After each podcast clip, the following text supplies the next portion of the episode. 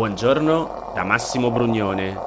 Oggi è lunedì 21 giugno, è il primo giorno in cui iniziare a goderci l'estate e queste sono notizie a colazione, quelle di cui hai bisogno per iniziare al meglio la tua giornata.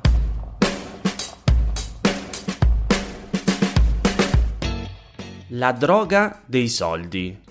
La chiama così Elena Tebano nel titolo della rassegna stampa serale per abbonati del Corriere della Sera. Poi specifica un po' meglio e ci dice che parlerà di cosa spinge i ricchissimi a non pagare le tasse, spiegato da una traditrice di classe. La traditrice è Abigail Disney, ha 61 anni ed è appunto la traditrice di classe più famosa degli Stati Uniti. Senti che cosa ci dice. Quando entri nel mondo del denaro come ho fatto io, giovane, spaventata e non molto esperta del mondo, ti vengono insegnati certi precetti come se fossero Vangelo. Mai spendere il corpus, noto anche come capitale, che ti è stato lasciato. Gestisci i tuoi beni per lasciare ancora di più ai tuoi figli e poi insegna loro a fare lo stesso. E infine, usa ogni strumento a tua disposizione all'interno della legge, specialmente attraverso la pianificazione del patrimonio, per tenere la maggior parte possibile di quel denaro fuori dalle mani dei burocrati del governo che ne faranno solo un cattivo uso. Se cresci in una famiglia profondamente conservatrice come la mia, ti vengono insegnati alcuni pezzi di dottrina in più. La filantropia è buona, ma troppa diventa indecorosa e una forma di esibizionismo. Sposa persone della tua classe per salvarti dalla complessità e dal conflitto che derivano da un ampio divario di reddito, patrimonio e quindi potere. E come mi disse uno dei miei zii durante l'amministrazione Reagan, è meglio lasciare le decisioni importanti alle persone di successo, piuttosto che nelle mani degne di commiserazione di chi non lo è. Allora, di chi stiamo parlando? Documentarista e produttrice cinematografica, Abigail Disney è la nipote di Roy O. Disney, che nel 1923 cofondò la Walt Disney Company con suo fratello Walt. È per questo che a 21 anni, quando è diventata maggiorenne, è entrata in possesso di una notevole quantità di denaro e a un'età in cui normalmente le persone non possiedono ancora la loro prima casa si è trovata a gestire un patrimonio. Abigail parte dalla sua esperienza per spiegare sull'Atlantic una cosa che ha sconcertato un sacco di gente e di cui ti ho parlato anche qui a Notizia Colazione. Perché ricchissimi come Jeff Bezos, Elon Musk, Michael Bloomberg e Warren Buffett, che hanno più soldi di quanti ne potrebbero spendere in molte vite, hanno fatto di tutto per pagare meno tasse possibili, in alcuni casi anche zero.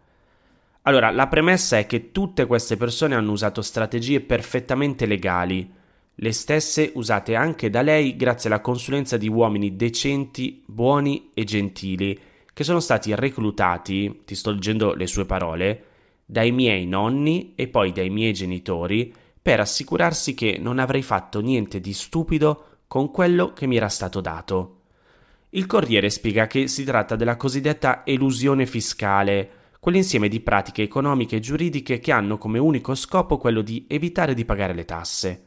Fai conto che solo a causa dell'elusione dell'imposta sulle società nell'Unione Europea ai cittadini vengono sottratti tra i 35 e i 70 miliardi all'anno che dovrebbero essere utilizzati per pagare scuole, sanità, strade e servizi.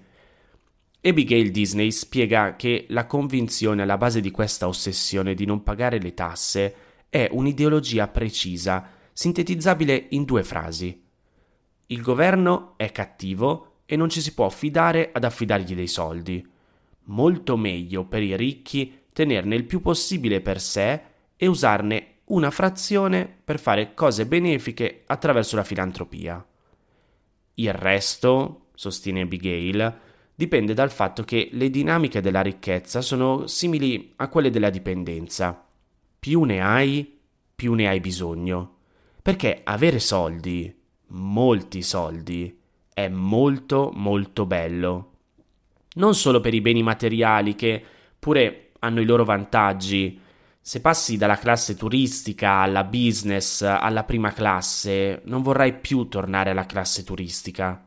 E una volta che hai volato su un aereo privato, neppure dei cavalli selvaggi riusciranno a trascinarti nel terminal di un aeroporto pubblico. Le comodità, una volta acquisite, diventano necessità. Ma tutto ciò non solo per quelli materiali, dicevamo, anche per quelli immateriali. Il tempo, il controllo, la sicurezza, l'attenzione, il potere e la scelta. Secondo Abigail Disney è il portato della natura umana, una forza molto potente che si può combattere solo se la si capisce. Anche lei ci ha messo molto prima di comprendere che era cresciuta all'interno di un progetto di ricchezza dinastica. Senti che cosa dice. Se sei un pesce è difficile descrivere l'acqua, tanto meno chiedersi se l'acqua è necessaria etica e strutturata come dovrebbe essere. Ma ci è riuscita grazie a un'altra grande forza, quella del senso etico e morale. Più sono diventata vecchia e più ho capito chiaramente queste cose, più l'impulso di tradire la mia classe ha preso il controllo del mio giudizio. Non tutti però sono sensibili ai richiami dell'etica, ed è per questo, aggiunge Elena Tebano, che servono le leggi che limitino il più possibile i trucchi messi in campo dai ricchissimi per non contribuire a finanziare i beni comuni.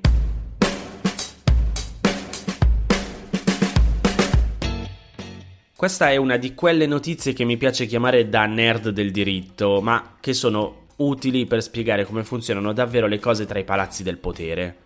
Come scrive il Post, il governo guidato da Mario Draghi deve ancora adottare 483 decreti attuativi che servono per rendere operative e concrete le leggi approvate negli ultimi due anni. Anche quelle approvate dai due governi guidati da Giuseppe Conte.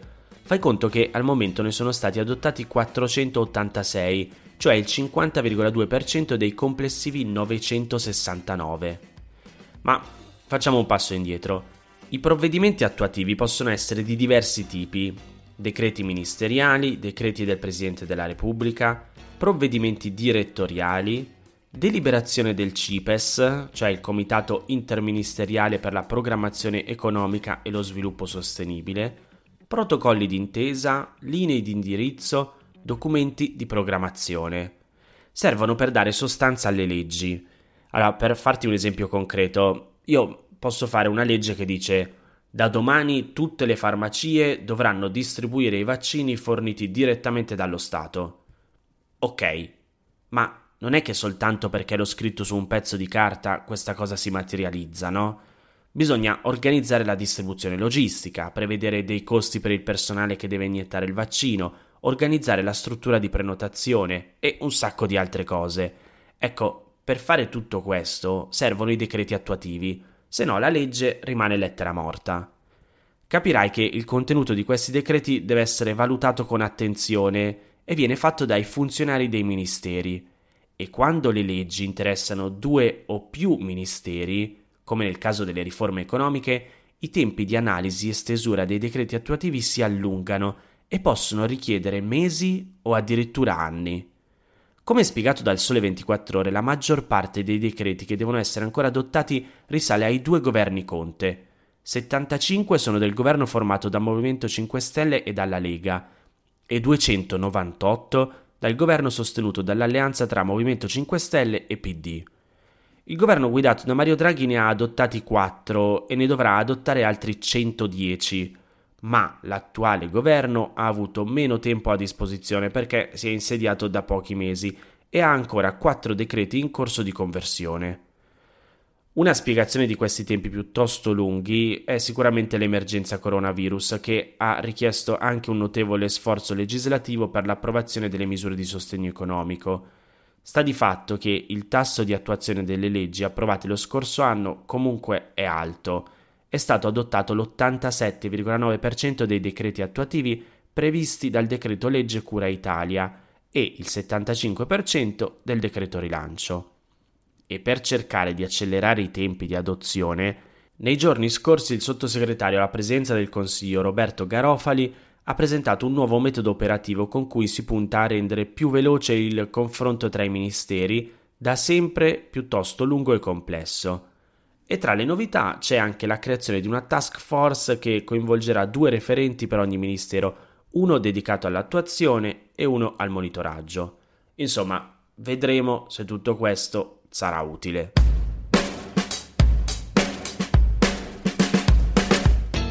Se per caso per un attimo hai pensato che la pandemia potesse ridurre la fuga dalle guerre, le violenze e le dittature, mi spiace, ma non è così.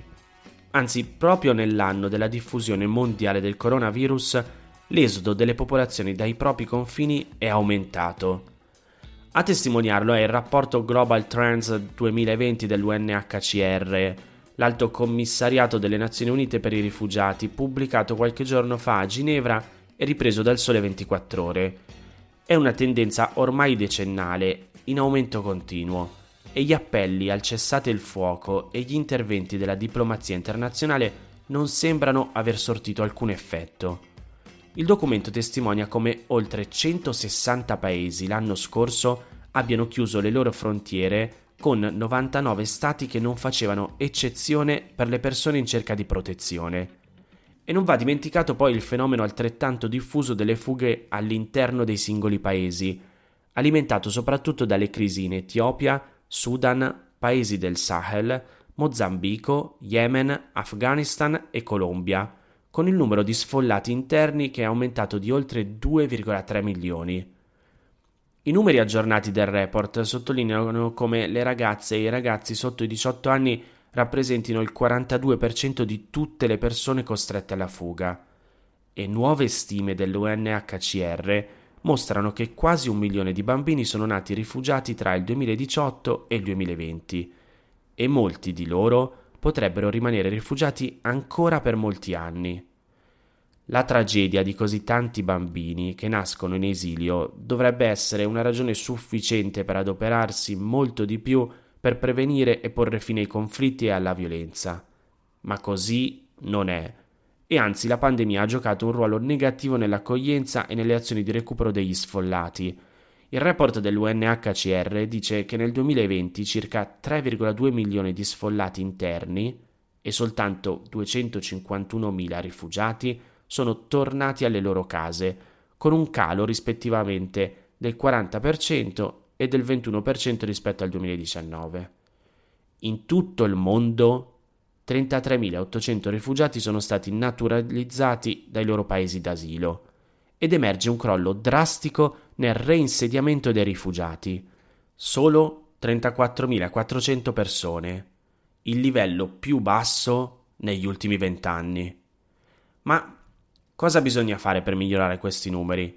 Secondo l'alto commissario delle Nazioni Unite Filippo Grandi, i leader globali e le persone influenti dovrebbero concentrarsi sulla prevenzione e sulla risoluzione dei conflitti e il rispetto dei diritti umani, mettendo da parte le loro differenze e un approccio egoistico alla politica.